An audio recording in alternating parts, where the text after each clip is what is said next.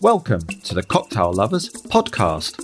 I'm Gary, And I'm Sandra. and together we are the Cocktail Lovers. We're a married couple and we've been writing about cocktails for the past 12 years. But this is the place where we're going to be talking about cocktails. We're going to be talking about products, we're going to be talking about books, and we're going to be talking about the bars that we love and we think that you will love too. We'll also be checking in with some of the biggest names in the industry and asking them to share their top tips with us to help you up your mixing game at home. We like to think of ourselves as your new best friends, cocktail wise. So let's hear what's on the show this week. It's a funny old time of year. Half of the world is feeling virtuous and doing the dry thing, the rest is having none of it. We're not here to judge either camp, which is why this episode has something for both. Our drink selection takes in Sprigster, a non alcoholic shrub infusion created in an English country kitchen garden. And for those who are partaking in the drinking of alcohol, there's Engine, a new, funky, organic Italian gin inspired by, wait for it, racing cars. We head to Lyaness on the South Bank for a fab selection of alcoholic and non alcoholic cocktails. And for our reading matter, we're picking up tips and all sorts of inspiration from the Japanese art of the cocktail, the gorgeous new book by Masahiro Urushido and Michael Anstendig. Last, but by no means least, we're delighted to welcome the amazing Claire Warner to the Cocktail Lovers podcast. As a creator of top notch beverages of the alcoholic and non alcoholic varieties, and one of the forerunners of the mindful drinking movement, we couldn't think of a more knowledgeable person to talk to about getting the balance right, not just in January, but the year ahead. But first, we are the cocktail lovers, so let's make ourselves a cocktail.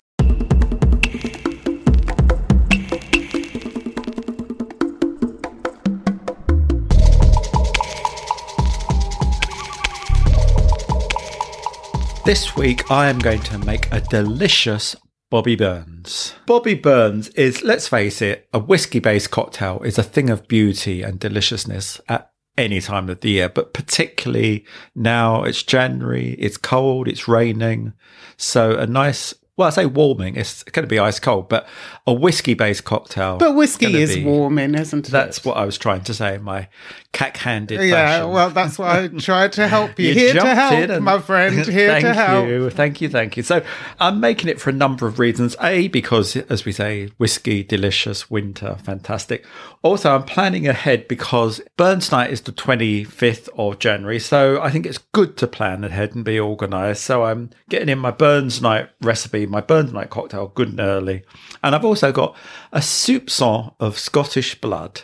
So this Oh is God, to go with your Yorkshire and your Welsh and everything Uh, and else. everything else. Okay, yeah. good. So um, this is my Flying my- the flag for Britain. Yeah, I am. And, you know, a little nod to my Scottish heritage. Right. So I'm going to make a Bobby Burns, which is a kind of, it's similar to a Manhattan cocktail, but the key difference being that I'm using Scotch whiskey, or the recipe calls for Scotch whiskey, rather than bourbon or rye. And there's a little dash of Benedictine rather than bitters. But yeah, it's certainly in that kind of groove of a Manhattan. But using the Scotch whiskey makes a real difference, as you're about to discover, my friend. Marvelous. So I've got my glasses chilling. There. Always. Right, a couple of nice little Nick and Nora glasses chilling away. This is a stirred cocktail, so I've got my mixing glass here, and I want to get plenty of ice into there. I suppose you can put the ingredients in first, or you can put the ice in first. In this instance, I'm putting in the ice in first so that my glass, my mixing glass, is nice and chilled. Then I'm going in with a nice blended Scotch whiskey. Which one are you using? In this instance, I'm using Ballantine's, but make sure, always make sure you do use a nice blended Scotch whiskey. So I'm going to do two parts of that. So two parts of Ballantine blended Scotch whiskey and two parts of sweet vermouth, in this instance, martini. That's always a good basic one to have, isn't it? is. It's really good go all rounder. You really are. So two parts of that. And lastly, the aforementioned Benedictine, which is a, a lovely ingredient. It crops up in a lot of cocktails, like a, a B&B, a brandy and Benedictine, and you can have it hot and things like that. And I'd really, it's a uh, ingredient in the liqueur that I particularly like. It's got that nice herbaceous sort of edge to it. So It's also got a nice um, sweetness too. So, and that's what it adds to this cocktail, isn't Yes, it? It yes. binds everything together, and is. yeah, it's really luscious actually. Yeah, I mean, it's an interesting recipe because if you look around, there's quite a lot of variations, and there's one that recommends uh, Drambuie, which I know you like, uh, instead of Benedictine. So, there's, and then some have bitters. So, there's lots of things to play around. But anyway, as I say, the version I'm doing, I've got two parts of the blended Scotch whiskey, two parts of the sweet vermouth, and one part of the bed. So nice and easy. Yeah, Two, that's two, why- one. That's why I was quietly confident it's going to be delicious because the measures are pretty Yeah. easy. But also, it's, it's always nice when it's something that you can remember like that. Two, two, one. You know, Yeah. so it um, makes it very, very easy to to go along with. I Well, think. as we always say, easy is a good thing when it comes to your, your. So, so you're so you're looking ahead to um, Burns Night, I as am. you said. So that's on the twenty fifth. So we are good and early with this. So I've been stirring a lot here because, as we say with shaken cocktails as well, sometimes you know you can understir, but I think it's good to give it a good old stir because I want it nice and blended. I want it good and cold, and I want it a little bit of dilution. So I'll just uh, empty the ice out of my chili Nick and Nora glasses. Pour this out. Uh, here we go. Got a lovely amber hue, if that's the word I'm Mm-hmm. Looks looking delicious. for about it. And garnish wise, all I'm going to do is peel a little bit of lemon, do a couple of those, one each, and squeeze that over the top so you get the nice lemon oil on top. But I'm not going to drop it in, I'm just going to wipe it around the glass, discard that. And if you're really feeling fancy, I did see a recipe for this. I think it was Mr. Difford actually garnishes it on the side with a bit of shortbread. So that might be Oh yes, might be a nice. Oh, I want shortbread, please. Uh, sorry. Whoops. But also, this is a great one to serve alongside haggis because I love haggis. So I'll be serving this alongside haggis for you on Burns Night. Anyway, here we go. The Bobby Burns. Cheers. Cheers, thank you. And we'll be carrying on the whiskey theme in our next episode, where we'll be having a little bit of spotlight on whiskey. It will be past Burns Night then, but we're still going to do a nice little spotlight on this wonderful Always spirit. worth talking about whiskey. Absolutely. And so the, the recipe we'll be doing next time will be a whiskey mac, which Ooh, is love a whiskey just mac. some Scotch whiskey and Stone's original green ginger wine. Mm. Two ingredients, one hell of a drink. So And talking should- of one hell of a drink, thoughts on the Bobby Burns? I haven't even tasted it yet. Yeah, One get, second. get involved, as they say. Well, that's good. It's good. It's punchy, but it's actually you've you've stirred it in well. It look, it's really really Smooth. And the. Benedictine, it does sm- it gives it really a nice, nice smooth smoothness. finish. So yeah, so I'm looking forward to your whiskey mac as well. Thank you.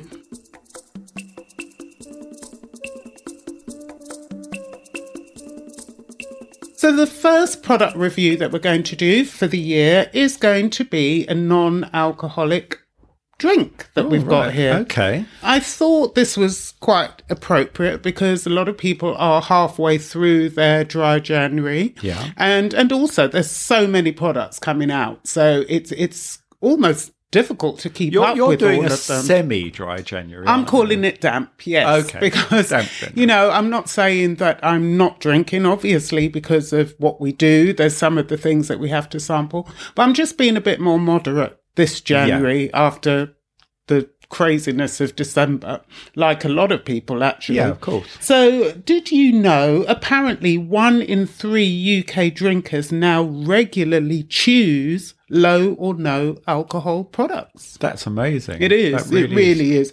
And it's not that they're giving up alcohol No. altogether. It's just that some days they want to take a break and just being a bit I think more we all conscious. do. You know, there's Yeah. times you want you want something interesting to drink, but Yeah. you want it a little bit lighter. Exactly. And so that's why we've got these amazing products that are coming out.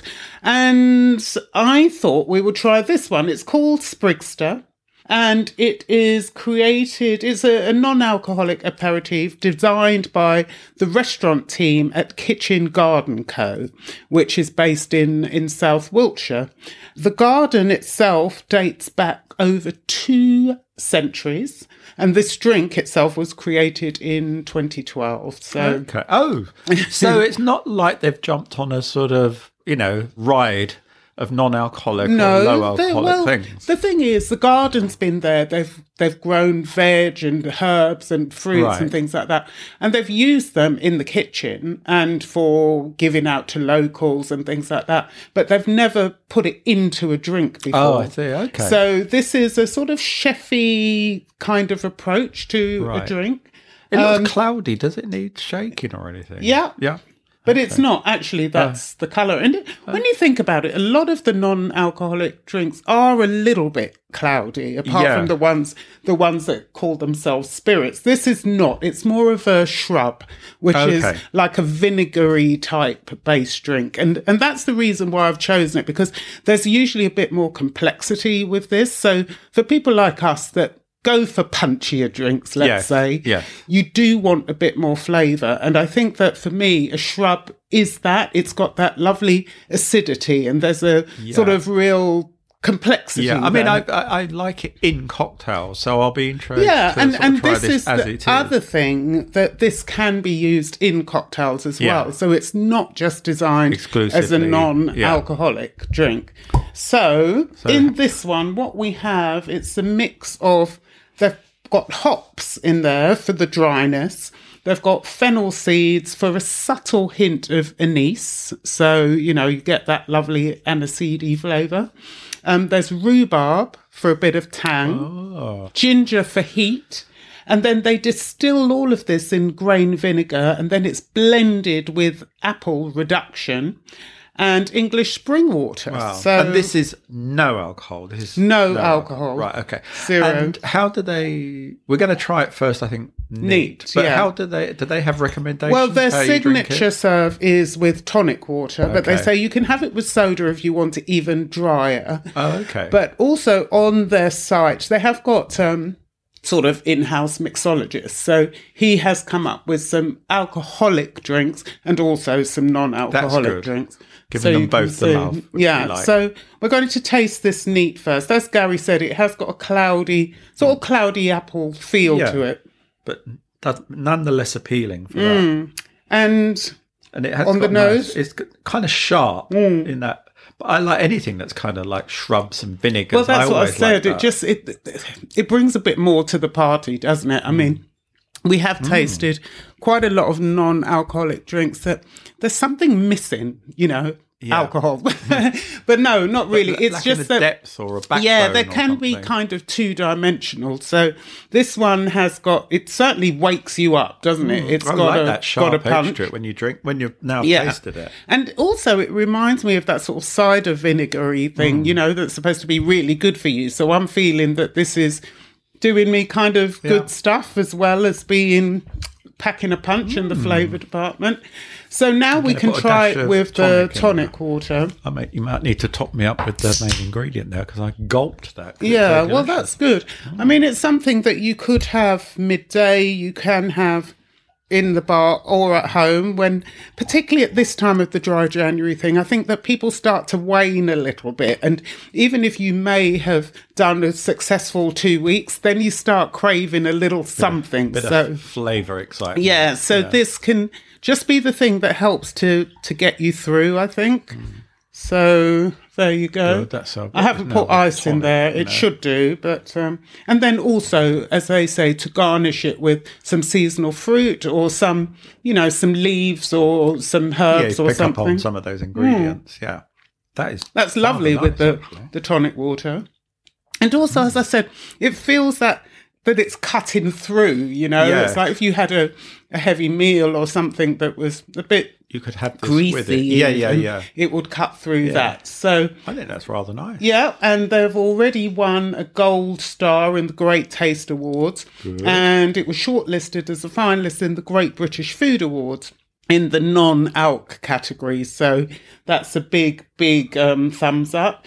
It is available in 70 cl bottles for £26, but you can also try it as a sample size, which we have, which is a 20 cl bottle, and it comes in a beautiful handmade wooden crate, and it has two little cans of um, tonic water Yeah. and some dried um, dried garnish for you to have, and it's a beautiful little gift, and that's 25 pounds. Also, to add on this, no added sugar. Sweetener free, low in calories, gluten free, Wow. vegan friendly, so you can have that during your veganuary, and no artificial colours. So Wow, they've done a good job. yeah, so we we recommend this. Um, you can have a little look on our Instagram feed to see what it looks like, but we recommend giving it a, a taste as well. So, following on from your delicious non alcoholic drink, I'm going slightly in the opposite direction. I should put out the uh, the spoiler here that what we're about to try is uh, something which is a 42% ABV. wow, so totally, totally dialed up. so, yeah, we're he- heading in the other direction a little. It's a gin and it goes by the name of Engine, spelt E N G I N E, but they've put the gin in italics. So, Ah, get it? I see. Engine. Boom. Yeah.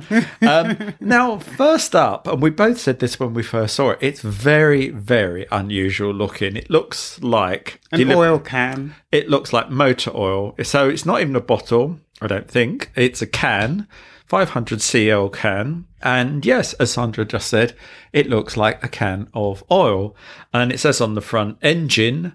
Underneath, fuel the dream, fuel the dream. Wow, Okay. they must have had fun with um, all of the line, the strap Well, lines. I haven't even got going on that yet. Um, and it's underneath that, more importantly, perhaps, it says pure organic gin. Hmm. So it, That's interesting because it doesn't look like it's going to be organic, No, does it? it there's no. something, and I don't know what what should organic look like. You you Well- expect something pure or that's a really good point. Mm. What does organic look like? And mm. does it have to look like anything? Yeah, so exactly. why not make it look Fun. like- and fun?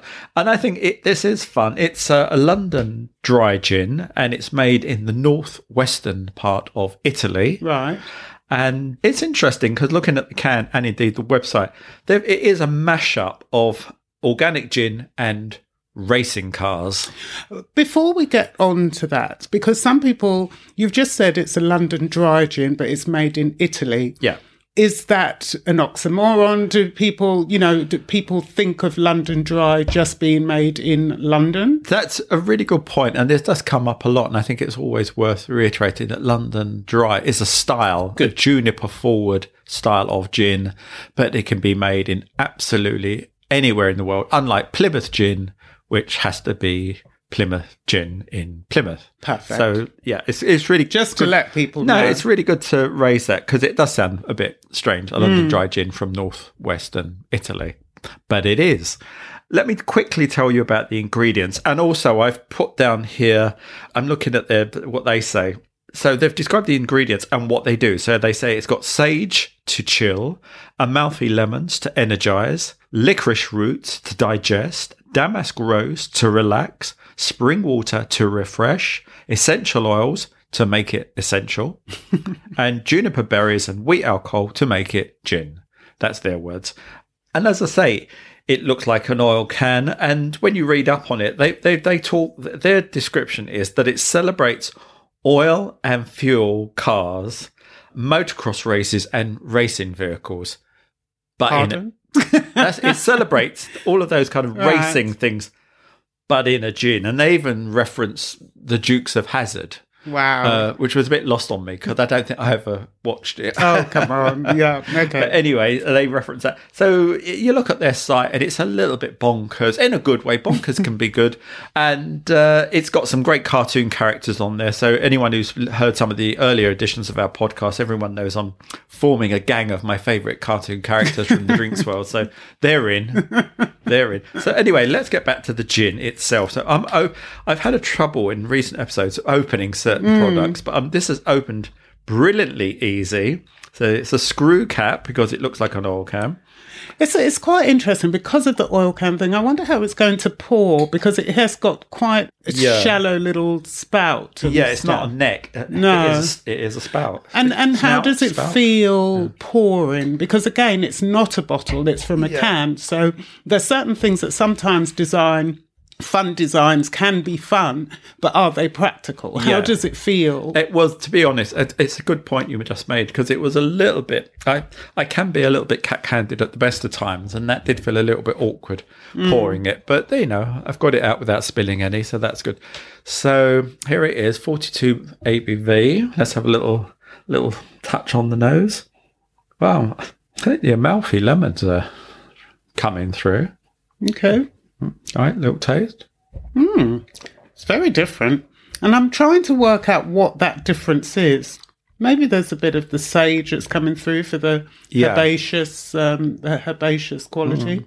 It, I, I think you're right about the sage, and I think the lemon is definitely a thing Yeah. for me. It almost like reminds me of sherbet, that sherbet I used to have Hmm. when I was a little boy.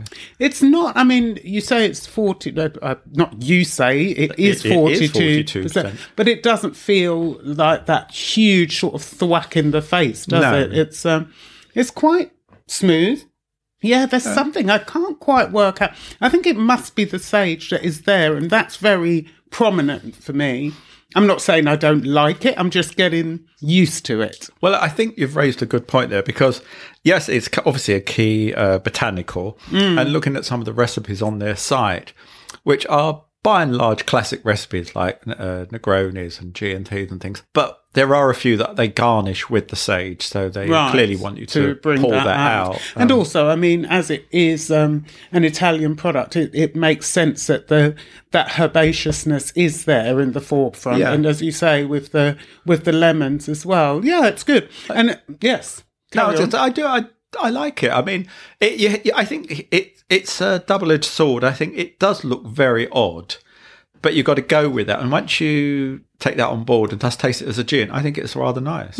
It, for me, it's a little bit. Um, I'm getting used to it. I'll put it that way. I'm I'm on the fence. Yeah, Put it. I put think it it'd make way. a good G and T. Yeah, it will make a really good G and T, and I think that it will be one of those that um, it's worth experimenting with the tonic as well, so you can bring out that um, herbal qualities. So there are yeah. some great tonics out there, so you don't just have to stick to the regular tonic. You could go for lemon, um, citrusy forward ones, or more herbaceous ones, or even the Mediterranean style tonic. So. Yeah, maybe I'll give it a go that way. But as I, a said, good- you good love it. Yeah. I'm sort of maybe it's my dry January ish um, thing that's out a little bit. I'm just going to. I'll I'll wait until I have it mixed in a cocktail. Okay, so that is engine gin, and it's thirty nine euros, which I guess is around about thirty three pounds for a five hundred ml can. and and definitely please have a look for the packaging. It's really it is really different and it's very it is fun and it is engaging and um, yeah worth worth having a little try. Yeah. Particularly everybody loves gins these days, so this is a great new one to add to your Yeah. collection. Check check out our, our website, thecocktaillovers.com, and our Instagram to to see what we're talking about in terms of that design. And now for a cocktail hack from one of our experts. My name is Pritesh Modi uh, from World of Zing, and this is my cocktail hack. So I have a really basic ratio. So if someone tells and asks me how to make a cocktail, I have this really simple ratio in my head of how to make a what a lot of people uh, would identify as a cocktail. So I start with 50 ml of spirit, 25 ml of citrus, so and then about 12 and a half to 15 ml of sugar syrup. So that's your basic cocktail. So you've got your sweet, your sour, and your booze. And then the, the super secret hack is jam is one of my favorite things to use in cocktails because again, kind of if someone wants something fruity, then I've always got marmalade, I've always got strawberry, raspberry jam in the fridge. And suddenly you could make essentially a mojito with a, like a strawberry jam mojito. You can take the rum out and put gin in, and then you can turn that into like almost a breakfast martini type drink with your marmalade. So yeah, for me, jam is the uh, unsung hero of the cocktail world because the other thing with jam as well, obviously we talk about seasonality and stuff like that, but jam you make when it's in season and then you can store it for like forever. So it's always it's almost like a sustainable ingredient because like a lot of jam these days like they use waste produce and all this kind of stuff as well, right? Wonky fruit and all that. So it's actually a really good, like from a sustainable, eco-friendly, whatever you want to call it, point of view. It's just a brilliant, brilliant ingredient, and obviously it's great on toast.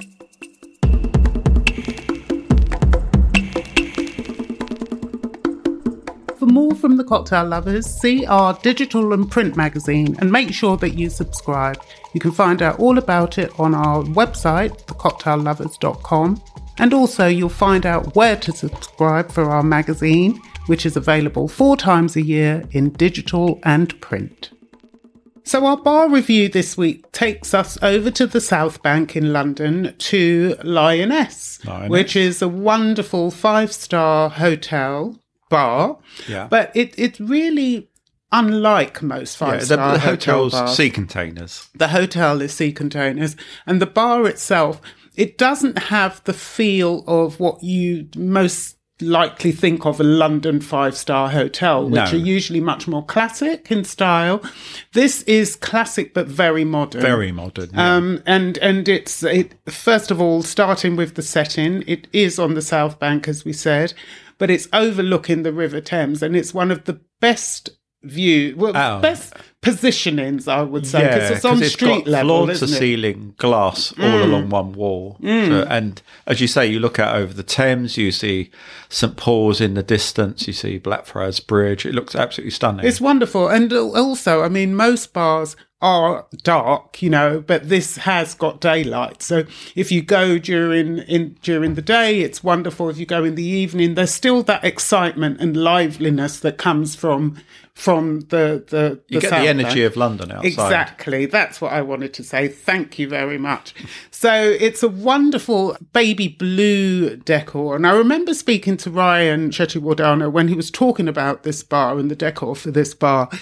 They wanted to to create some electric kind of energy and their Yeah. designer gave them this palette of this baby blue, which he said was, you know, not something that is usually used, but it just brings such a lovely feel of grace and elegance and modernity to the space, doesn't it? Mm. It's yeah, really, absolutely, really yeah. beautiful. So it's warm, it's welcoming, it's comfortable, it's fun, and it's got the most exceptional service. Yeah, and and also one other thing we should say, it's got a really long bar, hasn't it? Yes. I don't know if we were talking about this on on the visit about Hmm. whether it was the longest bar in London. We don't know, but it's But it must be one of. one up, one up, one up, what right up there. One, Yeah. one of the top long longest bars. Yes, beautiful marble bar. And also, every element of it is really designed well, but not over designed. So it doesn't make you feel uncomfortable. No, it's not like you're in a music No. uh, sort of art gallery. So it's all seated, um, and and there's a good reason for that. It's really nice the way that the team can come over and actually really engage And with you do, at the don't they? table. Yeah, and Yeah. they're really friendly. They all sort of there's no such thing as waiters and bartenders. Everybody mucks in, and you know they they do Everyone all does of it. Yeah, which is great. So anybody that you talk to knows about the drinks, the menu, everything in detail, and they happily share as much as you want to know with you, which yeah, I think is and great. It's great for people who really want to drill into it. Uh, It's particularly the the new menu, which we're going to talk about shortly. Mm. You can, if you want to, you can really grill the staff, and they will really tell you all about it. Mm. And also, they're always looking to, yeah, going on to the menu, I suppose. This one, it's called the British Cookbook. Yes, And they're always looking to surprise and delight.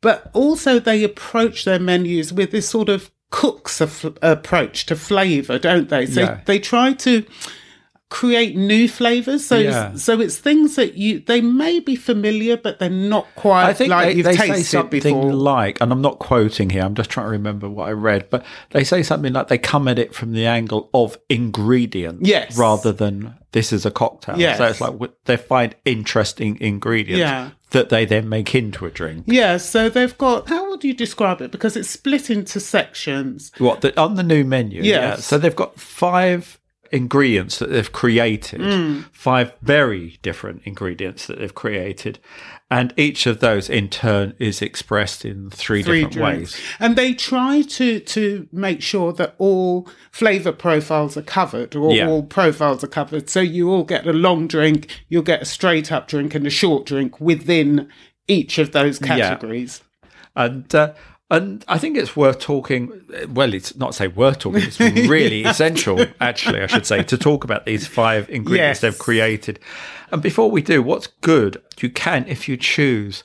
You can have a little taster of any one of these Yeah, five. they're and called little samplers. Yeah, they're some, and they cost two pounds if you yeah, want to and it's a really the- good way to to engross yourself in the menu because a you can choose a p- flavor profile that really resonates with you and see how it works in the drink, but keep the sampler as well and sort of go backwards and forwards and see how it actually replicates itself in that drink. It's really great. So, you know, Gary, do you want to say what the expressions Yeah, are? so the first up, there's something called oyster honey, Hmm. uh, which is, I guess, it's almost what it says on the Yeah. tin. It is kind of I, I- I- Exploration of bees and, and, and oysters. Yeah, yeah. I, I, we can't go into too much how it's done because it's so detailed. Yeah, you have to ask the about they, you know, they rehydrate things and they dry things and they all, all sorts of technical wi- wizardry. Yeah, and and that's another thing. I mean, you know, these they'll come across and they'll talk to you and really make it seem quite simple, but the hours and hours of preparation that must go into these core flavors that they've created is off the scale. In fact, the lovely lady Georgia that was talking to us when we went yesterday, she said it's taken 7 months of Yeah. research and can well development and things that. and Yeah. you know, she her eyes lit up when she was explaining it because Yeah. they learn so much about themselves and the ingredients as well. It's a fa- I mean, it must. I mean, seven months. That's hard work. It's long. no, really hard work. dedication. I really take my hat off to them, but it, it's kind of paid off. So, as I said, there's oyster honey, there's blood curacao, which is uh, using pig's blood. Yeah, dehydrated pigs. Yeah, and uh, and I think they they mention about this whole very. I think it's. I don't know if it's a British thing, but the sort of nose, Nose to to- tail yeah. approach to Yeah, so you're using everything. every ounce of the so bl- blood of the pig not Yeah. getting wasted. So And also, the, the pig's blood is one of those things, it has that lovely mina- minerality, you know, it adds a real flavour and depth of flavour Yes. to, to whatever it's added to. So that's good. They had that. Then there's the green sauce liqueur, Mm-hmm.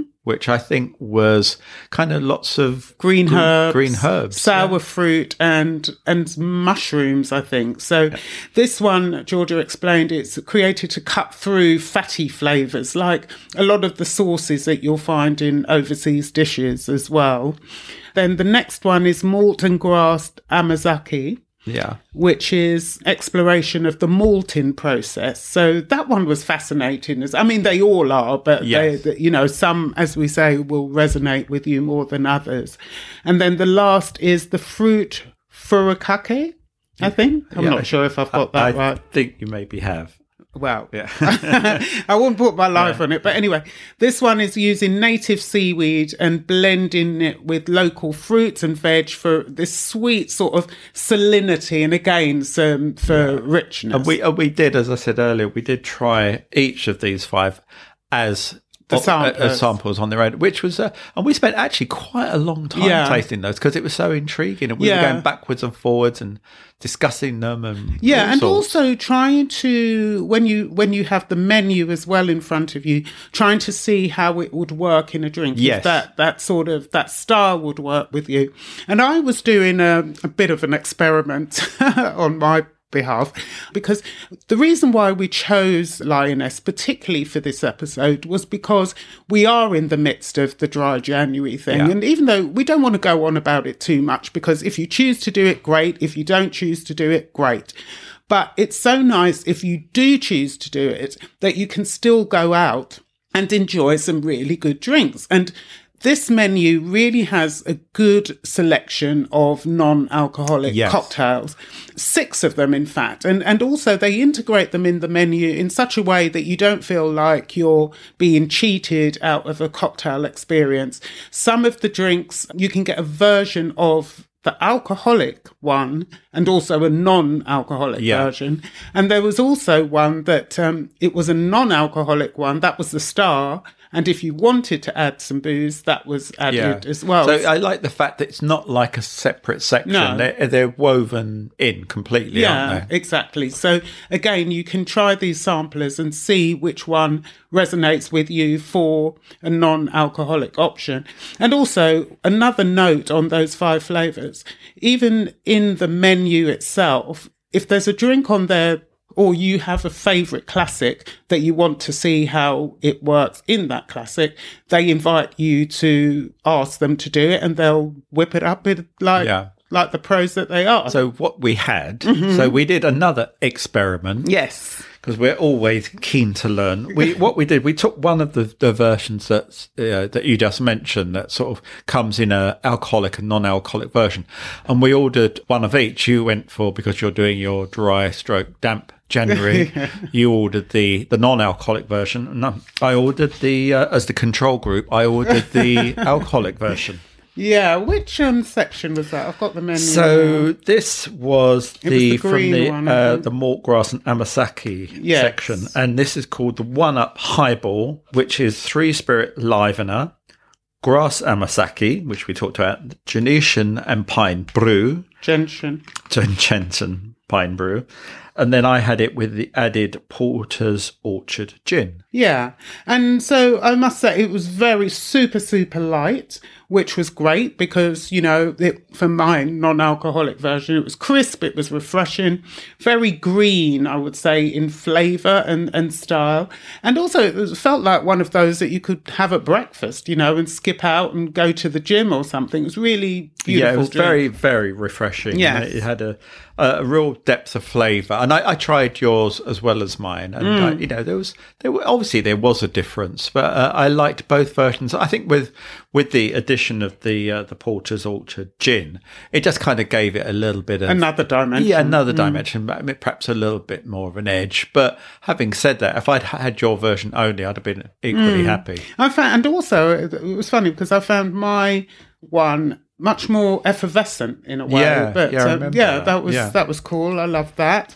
And then we went for Then we, we went our separate ways Yes, and yes. ordered other drinks from the menu. I ordered because I was I'm s- I of the the five ingredients we tried, I really loved most of all the the blood curacao. So I wanted something with that in it.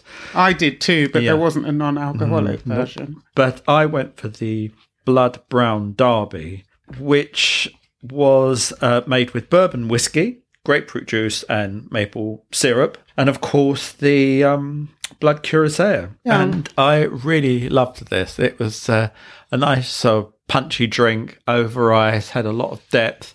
Yeah, I, I liked it because the curacao sort of really cut through, cut through the whiskey and the, the, the syrup, and just kind of gave it a sort of slightly acidic edge, which I really appreciated. It was a lovely drink. Okay, I went for the Dufftown Manhattan, which is from the fruit furikake side of the menu.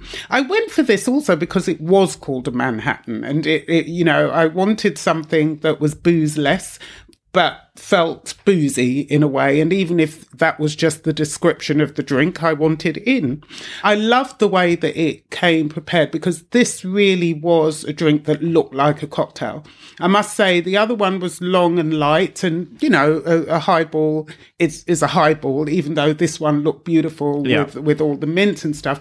But the Dufftown Manhattan really looked like a beautiful cocktail. It came in a long stemmed. I think it one is one of those Remy nude glasses, which I mm. love. Beautiful, elegant. Had a lovely olive garnish, and it just made you feel like you were part of You the drinking having a proper experience. drink. Yes, Yeah, yeah. And so I'd say. You know, it's never going to be the same as having a boozy cocktail. No way. But this did have complexity. There was spice, there was smoke, and there was just a lovely, yeah, beautifully put together. So you felt that you were having something that was flavoursome and it wasn't just a, a fruity, you know, non alcoholic drink. It was a beautiful drink for somebody that usually would go for alcohol but wants still some of those Yes. flavors and and the whole experience that you get when you're drinking alcohol so that was really good also what I do love about their non-alcoholic drinks, they 750, which I think is a Yeah. really good price. Even though their booze, uh, boozy they, they were around cocktails, sort of 13, 14, 40, 15. which is great Yeah. for Yeah. for a five star bar. And I must say, the other thing which was great, considering it was the first week of January we went, and it was fall in there, so Yeah, I'm glad was. to see that people are out and enjoying themselves. And we certainly were. we definitely were. So I think uh, you know it's definitely it's a wonderful menu. You must go and speak to the team. I mean, you know, I I would urge you to find out more about the way that they've created these drinks and the methodology and everything that goes behind it. But more importantly, just go and try them. I couldn't agree more.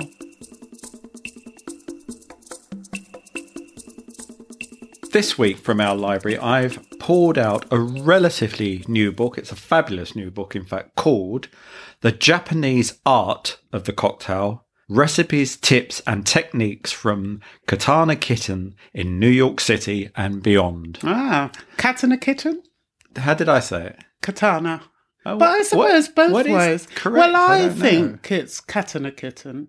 Just You- because it, it probably is katana, but I like katana because Right. I'm, I'm- I'm now very, very confused. Yeah. But I think the important thing is neither of us have yet been there, which is really unfortunate because when we do get back to New York, which I hope will be soon, This is gonna I'm be gonna make a first. beeline Yeah, for that place. absolutely. Yeah, hearing such great things about it, and of course, the man behind Katana or Katana Kitten is uh, none other than Masahiro Urushido, who is also the author of this book, along with Michael Anstendig.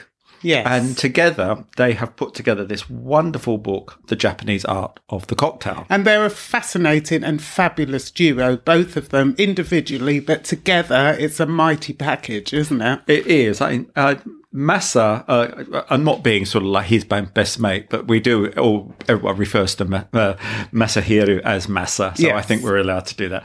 Masa is an amazing bartender. He's been around as a bartender for about 20 years, starting off in Tokyo, where he learnt his sort of Japanese craft before moving over to New York, notably at Saxon and Parole, where he sort of went on to sort of blend the sort of New York style and the, the Japanese style and really make it his own Mm. And thing. and he has one of the best and biggest smiles in the business. So He really does. He's one of our favourites. And yeah, that when he smile, smiles, everyone Yes. smiles. Yeah, and I'm I'm seeing it in my mind's eye now, which is lovely. And and his work with Michael, who's a great writer on this book, and uh, yeah, it- it- it's just a lovely, lovely story. It tells Masa's story, but it also tells you a lot about Japanese bartending, but his approach, which is, as I said earlier, bringing Japanese and American styles together. And I think, first of all, just hold up this cover. It's a, got a mm. great cover. Mm. And let me just describe that. I think with cocktail books, you might expect to see a cocktail on the cover or something along those lines. What it is, it's a close up of Masa's hands carving an ice sphere. And that's one of his real specialities is sort of ice carving. And we were lucky enough to sort of see He him taught us how yeah, to he do it once. taught, taught us Well, how to, tried. well, I say taught us. I was lucky not to lose a few fingers trying to do. But uh, he was very kind and said I'd made a good effort, which is a way of sort of saying Codes for rubbish. rubbish. But uh, but watching him do it, Oh, uh, it's it- he does kind of carves a cube of ice into a sphere of ice in a matter of a few minutes, and it's a perfect sphere, and Mm. it perfectly drops into a rocks glass, and it looks beautiful. So on the cover, you've got this close up of his hands doing that. So it's very iconic. It really represents Masa and what he one of the many things that he is about. And as I say, he talks about Japanese bartending and you know hard shake and his ter- take on the hard shake, which I think he calls something like the fluffy shake. So there's lots of lovely insight. In terms of the recipes, he describes them. They describe them as uh, they're mainly recipes from his bar, his favorite recipes. but they are he's reproduced them for bartender uh, not bartenders for people like us to make at home. So they're all there in a lot of detail. But what i would say and i'll hand the book over to you so while, while i'm talking what i would say is it feels almost closer to a really good food recipe book. And what i mean by that is that don't think this is a book you can open one evening and think, I feel like a cocktail. I'm going to dive in and make a cocktail from this book now.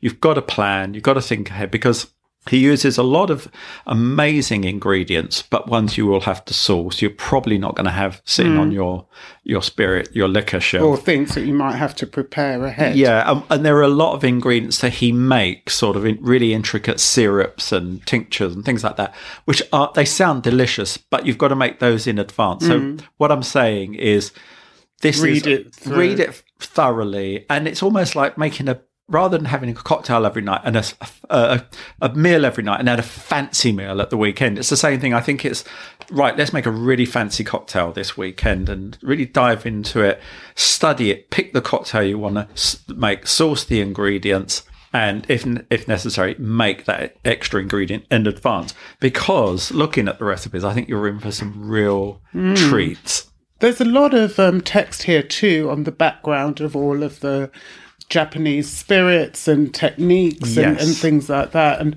Michael has obviously spent a lot of time with Masa going through all of the details. So I'm really sure they've both learnt a lot from each other yes, process. I would imagine so, yeah. Mm, and the photography is stunning. It's uh, they are works of art. His cocktails, and uh, I, I, would love to have a go at trying to make one or I two. I think you these. should. I yeah. mean, yes, they're a little bit more tricky. I would say this isn't. Um, you're you're straight away go in and, and learn to make a cocktail.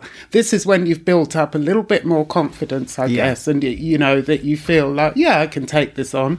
But I think, as you said, it's really nice to have these as a special occasion cocktail or something at, at the weekend when you can spend a bit more time and you show your love and appreciation yes. for somebody. It's great.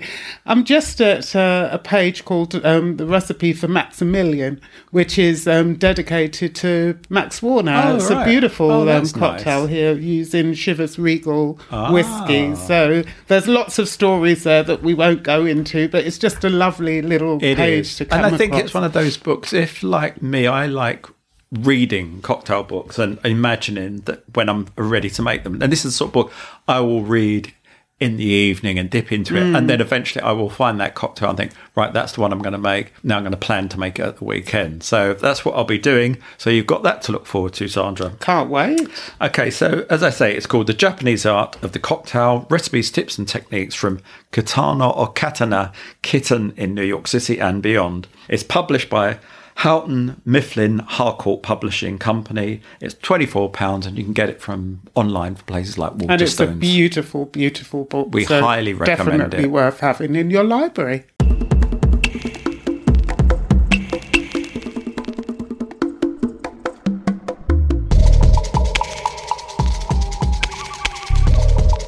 Claire Warner has worked in the drinks industry for over 20 years and we're not exaggerating when we say that she's excelled in every role that she's undertaken. Starting out as a bartender, and a good one at that, she moved on to become Belvedere Vodka's global brand ambassador. Not only did she prove herself in this position, being awarded Wine Spectator Ambassador of the Year and Best International Brand Ambassador at Tales of the Cocktail, no less, she carved out a niche as head of spirit creation and mixology where she oversaw the creation and development of 13 award winning Belvedere expressions, helping the brand to be named Vodka Producer of the Year for three successive years. Whilst at Belvedere, Claire set up the Drink, Eat, Live initiative, a revolutionary and much needed program designed to help those working in the drinks industry to develop the tools needed to work and enjoy the industry without burning out. Little wonder why she was sought out by Seedlip to co found its sister brand, the world's first non alcoholic and super delicious aperitif range, Æcorn. She's a long standing advocate for positive drinking, has championed lower ABV choices for consumers, and less sugar and more options for those who choose to drink less alcohol. But that's not all. Claire is a well respected speaker, educator, industry advocate, and podcaster. She co chairs the Culture Committee for Tales of the Cocktail and is a mentor for Speedrack and the Drinks Trust. With such exceptional know how in the world of no and low alcohol drinking, combined with a realistic approach to positive socializing, Claire had to be our go to guide for how to achieve a balanced and enjoyable lifestyle, not just in January, but the years ahead. Claire, welcome to the Cocktail Lovers podcast. Thank you. So nice to be here. That's a, that's a nice intro. Thank you, Gary. Well, you do so much great work, and we really wanted to speak to you, not just about this, but, you know, for everything, everything to do with drinks. But particularly at this time of year, because it's January and things are a bit miserable. Some people are doing dry January, some people are cutting out a little bit of alcohol, and some are just going on as they did in December. Which camp are you in and why? I'm probably in the camp that doesn't really change their drinking habits much throughout the year, which is, I suppose, the camp I would like most of us to, to be in. I think there's something all or nothing about dry January, which makes it feel as though it's sort of like an endurance race. And, you know, I hear lots of people talking about it like they, they're getting through it and it's really hard and they've got to work at it. And I understand that because I think, you know, we put a lot of pressure on ourselves to sort of succeed in hitting all of our New Year's resolutions. And this is one resolution or, or goal, I suppose, that's become quite popular over the last few years. But I really would love people to instead think of dry January as, you know, this sort of awful sort of endurance test of their willpower uh, and maybe reframe it as just a way to rebalance, reset, be kind to ourselves in this sort of like perhaps the longest month of the year. And you know find find things to do that aren't necessarily associated with drinking that are fun or nice or feel good because this is you know one of the toughest months to get through for a number of reasons I'm really glad you said that because I fall into that camp as well. So I feel validated now. But talking specifically about dry January, because it has become a thing in the last few years, what, what do you put that down to? Well, a really successful marketing campaign from Alcohol Change, which initially started in 2013 and really got going in 2015 and sort of made dry January a thing. But I think beyond that, there have been a number of factors probably bubbling up that have helped establish dry January as something that's become, you know, an institution now. Growing awareness of health and well-being. You know, how can we take better care of ourselves? You know, really successful campaigns around drink driving, particularly in December. So I think there's just lots of factors that have contributed to to making dry Jan a thing and I think that's a really that's a really good thing if we can think of dry January as something positive, as opposed to, like I said, uh, something that we've got to sort of get through and you yeah, know a punishment. Punishment, and, actually, when we do punish ourselves in that way, what seems to happen in February is like lots of people like leap with like you know um, huge excitement back into drinking uh, and maybe they drink a little bit too much in February, sort of counterbalance all the all the work that they've they've done in um, in January. So I think less the sort of like the all or nothing approach. We should be sort of navigating a more positive relationship with alcohol overall. But yeah, essentially, you know, dry Jan has become a thing because of marketing, and now it's you know I doubt very much that it's going to go anywhere, but I know Ben and I's opinion is that we would love for Dry January to not necessarily be a thing, but for more of us to just, uh, you know, embrace other ways to to drink and not necessarily have it so focused on alcohol or not. Because I was going to ask, what are are there any drawbacks to, to having a month dedicated to not drinking? And I think you've kind of answered it by saying that we go all gung ho for it in February and beyond. You know, it's like, yeah, we've made it. Yeah. And, and then you just go completely over the top. Are there any other drawbacks? I mean, sort of abstaining like that. So from from december the 31st to the 1st and then just suddenly drastically cutting out. Are there any drawbacks that we're doing or you know health implications that way? Well firstly i'll start by some of the positives that there are for taking some time off drinking.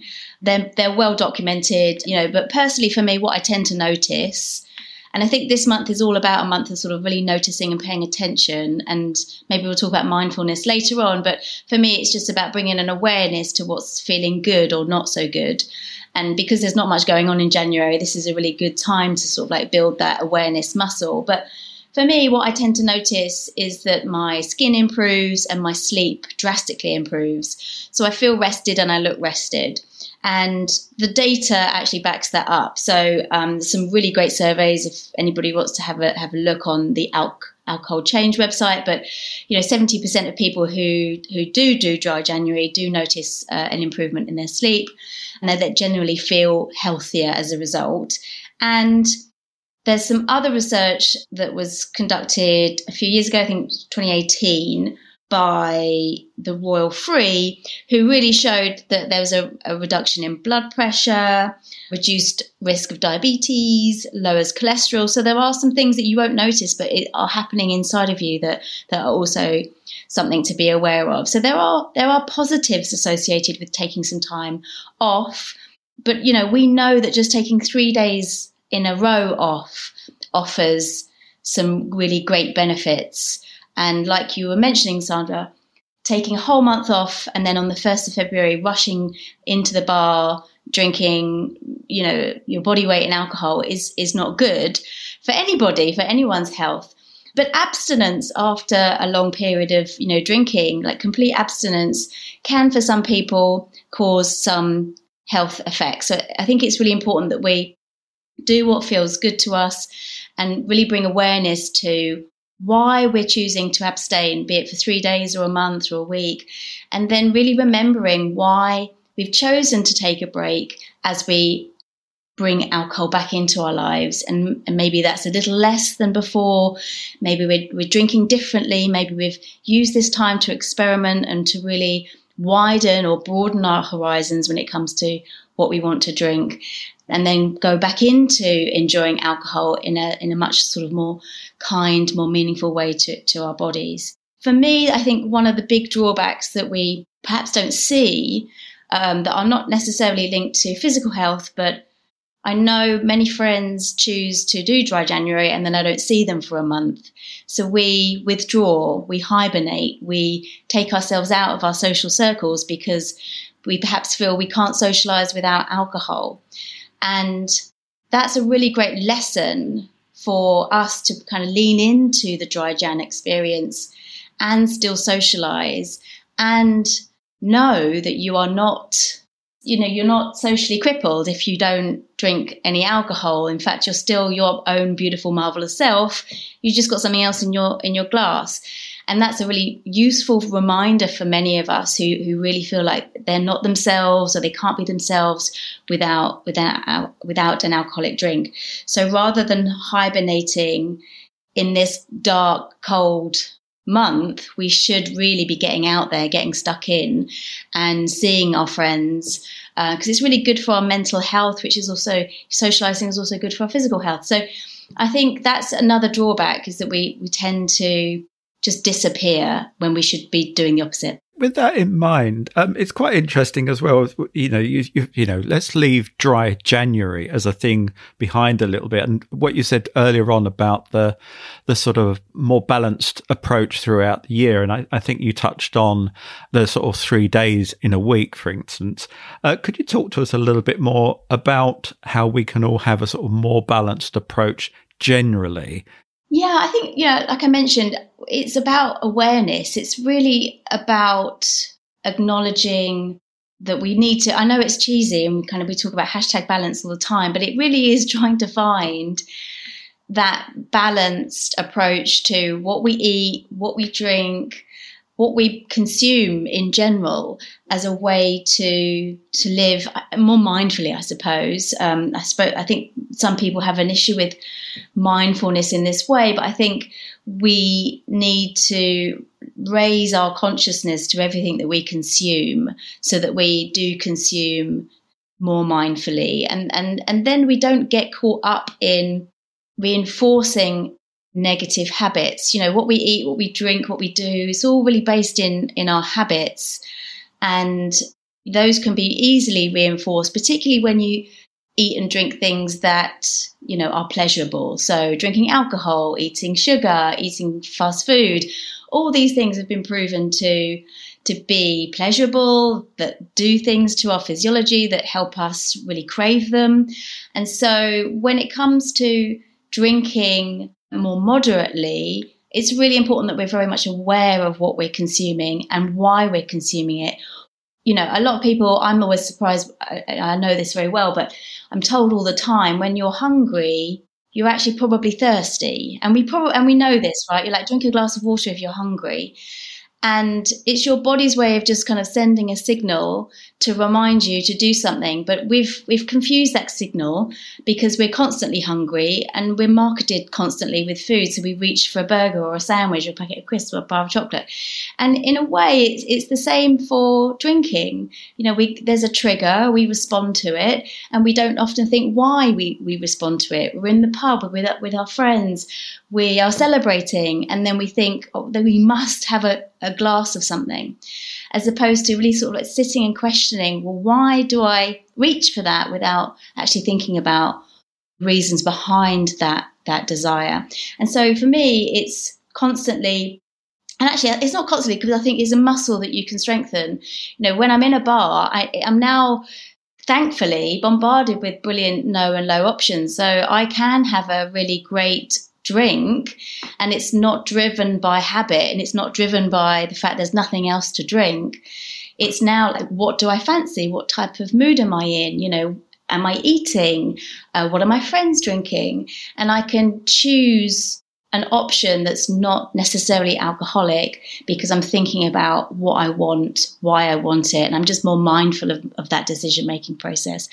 So I think it's about not sort of rushing into habit and making decisions based on the fact you've always made that similar decision. It's like really trying to kind of question why you're picking that drink uh, when there's multiple options that are equally delicious. And is that something that you would say to people that still want to do the dry January thing? Because this is the time, you know, we're halfway through the month and people will start to start sliding a little bit or start thinking that they want to drink more. If they do want to keep on track, what would you say? What little tips would you give them?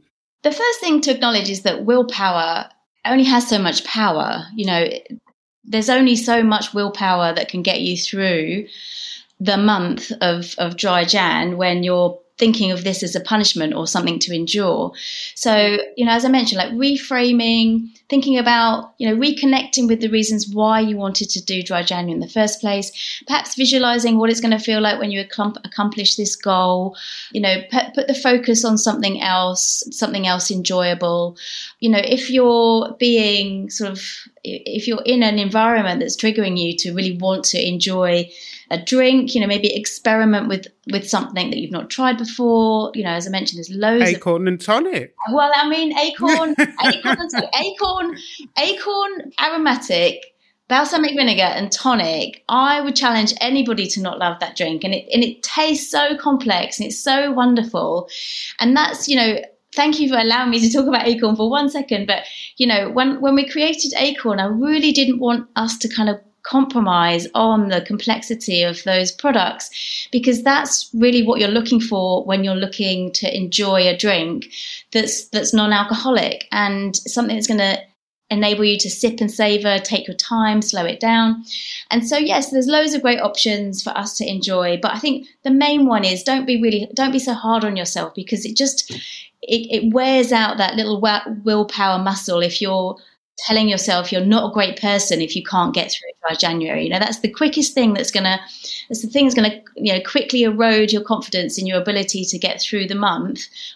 But I think it's about how can we enjoy the month rather than enduring the month. Thank you so much. I think that's so important for everybody, actually. You know, it's like January's long, it's cold, it's dark, and it's boring. So, you know, as long as we do do the things that you said, be be a bit more mindful, just being balanced about it. So, um, yep, we're doing it. We're doing it.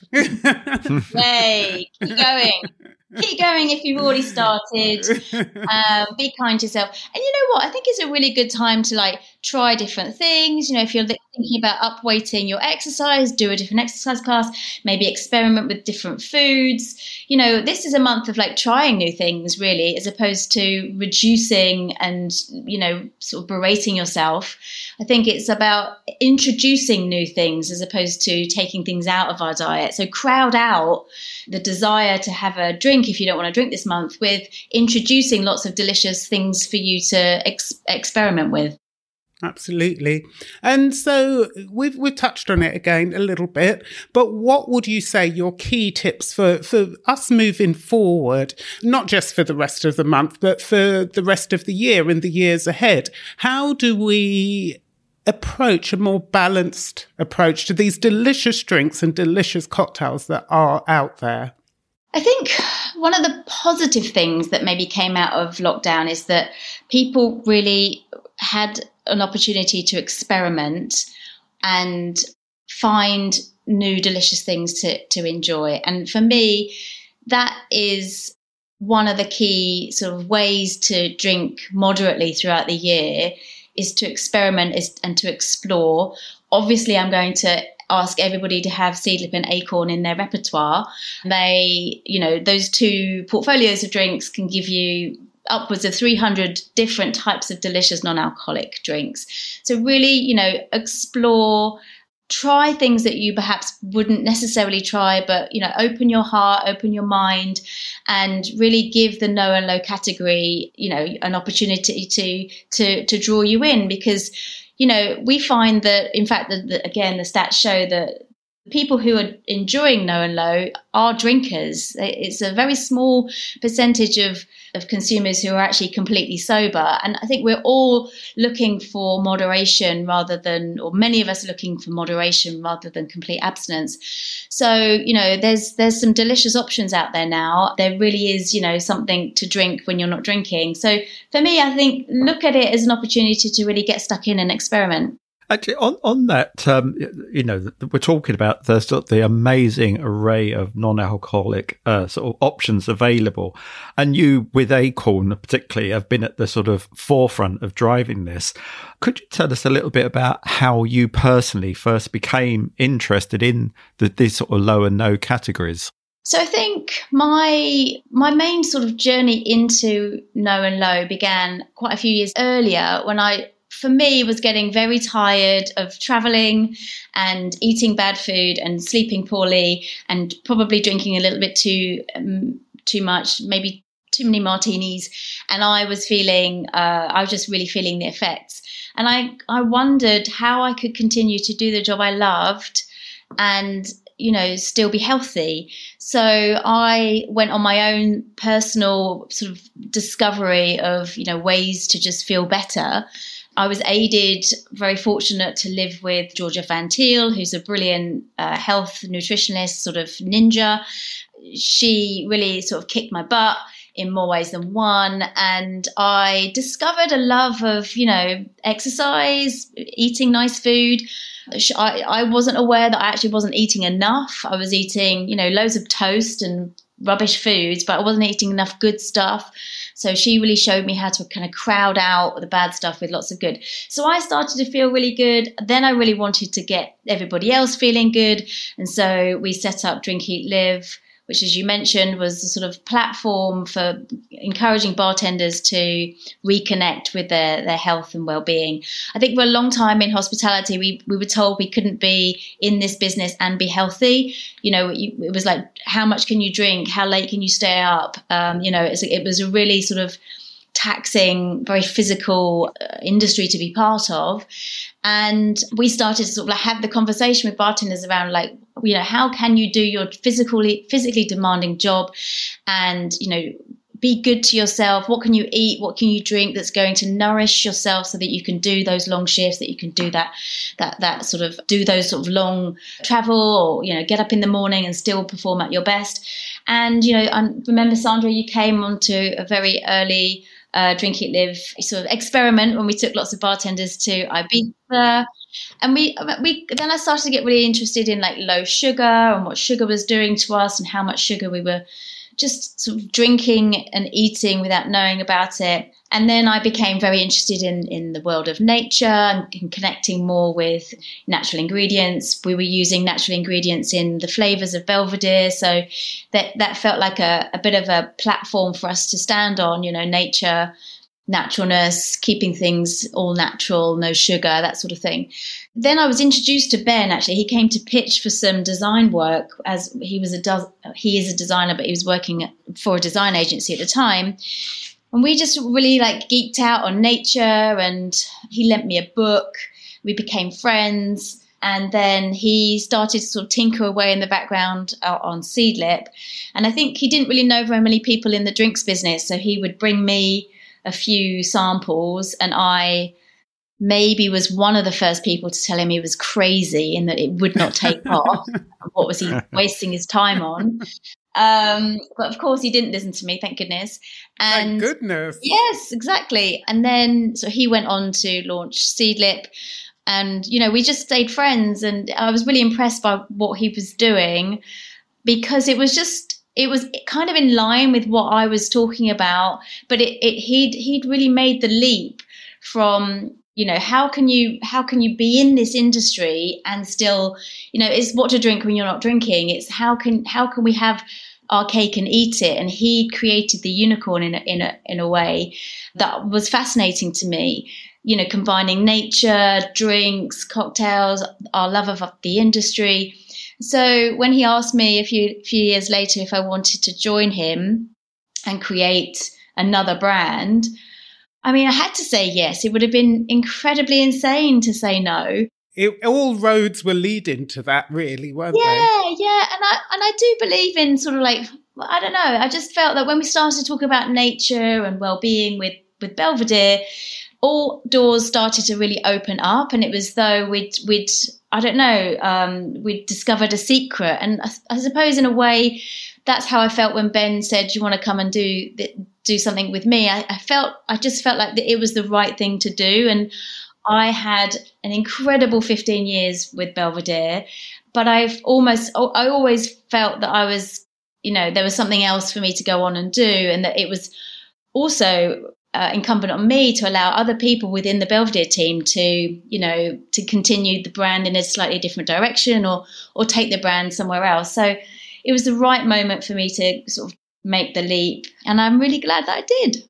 So are we, because I must say, whenever we're not drinking, we do have Æcorn aromatic and also the bitter as well, don't we? We've started using that. So those are our go tos, and that really helps us get through and, and and it works in that way. Picking up on something you said, Claire, that when we've been working, particularly if we've been working in you know on together all day, and you like to mark the end of the day and the start of the evening, and it works exactly in the same way to have when we had the Æcorn and the tonic to feel like yeah okay my evening has started. You know albeit just at home we're just going to cook dinner. But it kind of it's that trigger that you were talking about. It's a trigger of yeah i'm relaxing now. Yeah, I think you know we're quite simple human beings in a way. You know, we need we need to be we need to be sort of like shown or, or given a given a signal that this is what our body should be doing now, and that's why I think again during lockdown it was so important to be able to provide those people working from home with something to enable them to switch off and move into a different gear and to really sort of demarcate the day Otherwise, you know, you could easily be sat at your desk until 9 p.m. or, you know, and a glass of water or, you know, a cup of tea doesn't really cut it. So yeah, I agree. I think the the bitterness, the complexity, the sort of flavor profile of Æcorn sort of scratches that itch for you. So yeah, totally agree. Absolutely. And during the time, because you've been researching this subject for a long time, low and no, is there a, a particularly fascinating fact that you learned during this time? Many, many. yeah, I'm sure. I'm sure. I think the most surprising thing for me was just how many consumers are drinkers. You know, it's it's. I think it's somewhere sort of up upwards of 60, 70 percent of our consumers will be drinkers who are looking to moderate, as opposed to when I started, I imagined that we were talking entirely to those people who can't drink, won't drink, don't drink. And actually, we're actually we're talking to everybody. We, you know, there's no real demographic for for no and low because so many of us want to moderate. So for me, it's just, you know, how much scope there is for this category to continue to grow because of the desire and the demand of the consumer to, to drink differently. One thing I will say that surprised me, um, it's not really sort of a fact or a stat, but I was really shocked by how much negativity we would often get beginning. I think Ben really bore the brunt of it, but just how much there was this sort of feeling that we were doing something wrong and that you know we shouldn't be tinkering with the world of no no alcohol no alcohol. And that how how many people felt like almost sort of personally affronted by the fact that we were trying to create something for people who don't want to drink for whatever reason. That thankfully has started to, you know, really lessen in recent years. But that was that was really surprising. You, I would say to people, I'm going to do this. I'm leaving Belvedere and I'm going to go and you know work with Seedlip. And so, some of the responses, you know, you couldn't I couldn't say them, you couldn't write them, but it was it was quite it was that was for me it was quite shocking. But that's softened a lot over the last few years, and I think that's that's really been driven by the the work of the bartenders, restaurateurs, you know, our community that have embraced no and low and really, you know, given those people who aren't drinking something to drink, and they're the people who, you know, often don't say anything. They're just quietly, silently grateful that they're not having to drink a soda, you know, drink something dull it was the ones who were drinking that perhaps our products weren't even marketed at that were so upset. So that was mm. the hmm. most surprising thing for me. But thankfully, you know, is with the categories being really embraced by by bartenders around the world now. So that's made a big difference. One of the things that does come up is about the cost of low and no drinks. Why are they as expensive as they are? Yeah, it's, it, is, it is a question that comes up a lot, and I, I do understand the reasons why. For, for Seedlip and Æcorn, I can only really speak about our products. There's an awful lot that goes into making them that you don't see. So the process and the technology.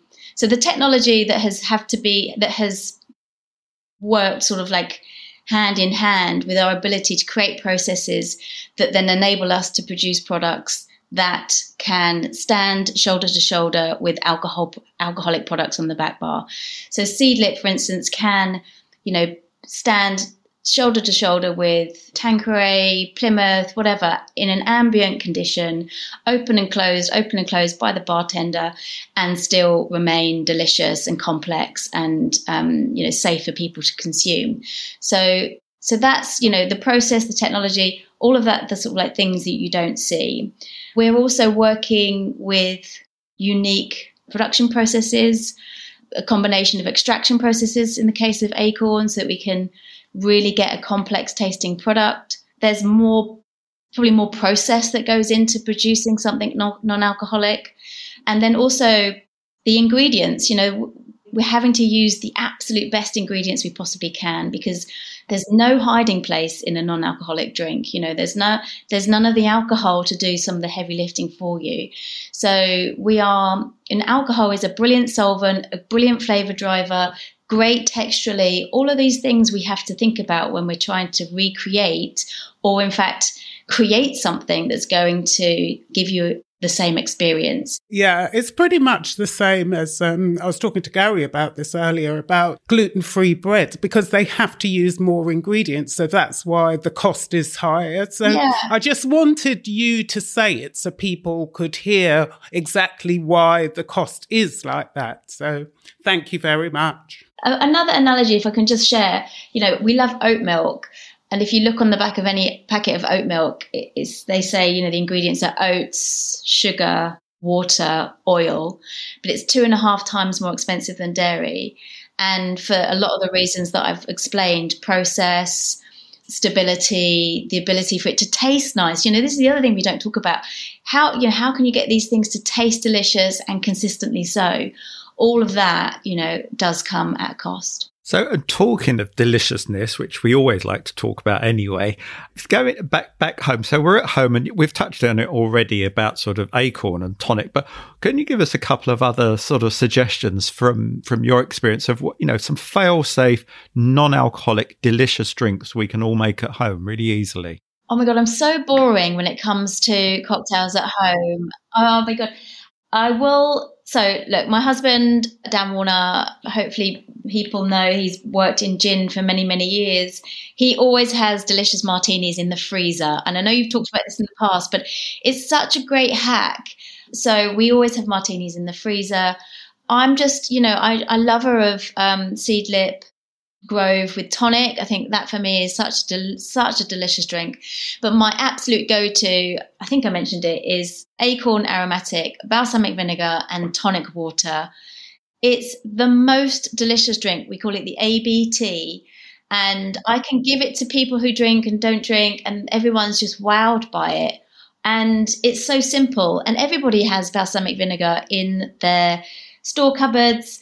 And you know, if you don't have Æcorn aromatic, shame on you. But no, if you don't have Æcorn aromatic, then um, then give it a go. It's a really delicious. It's a really di- delicious drink. But I think you know, balsamic vinegar before Æcorn came along was was I know from looking at some of the um, sort of you know old recipes of what people used to make before there were non-alcoholic drinks. But balsamic vinegar was such a an ingredient that did a lot of heavy lifting. So that in soda, that and tonic is is really delicious.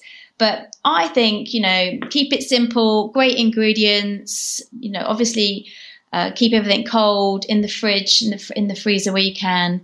But I'm, I'm all about simplicity, me. Us too. That's amazing. Thank you so much for sharing your tips and your expertise and your absolute gorgeousness with us. Thank you, Claire. Thank you. Thanks for listening to this episode of the Cocktail Lovers podcast. We really hope you enjoyed it. If you did, please tell your friends and make sure you never miss another episode by simply subscribing wherever you get your podcasts. For more details on the people, places, and products mentioned today, head over to our website, thecocktaillovers.com.